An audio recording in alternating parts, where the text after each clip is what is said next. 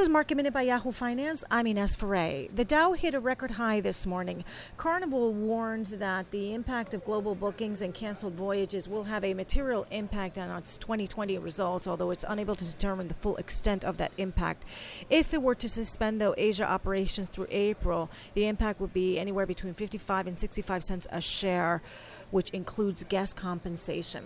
Las Vegas Sands and Wynn Resorts are in the green after being upgraded at Bank of America to a buy because of the new cases of the coronavirus, which seem to be leveling off.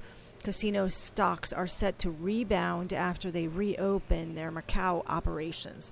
For more market minute news, head to yahoofinance.com.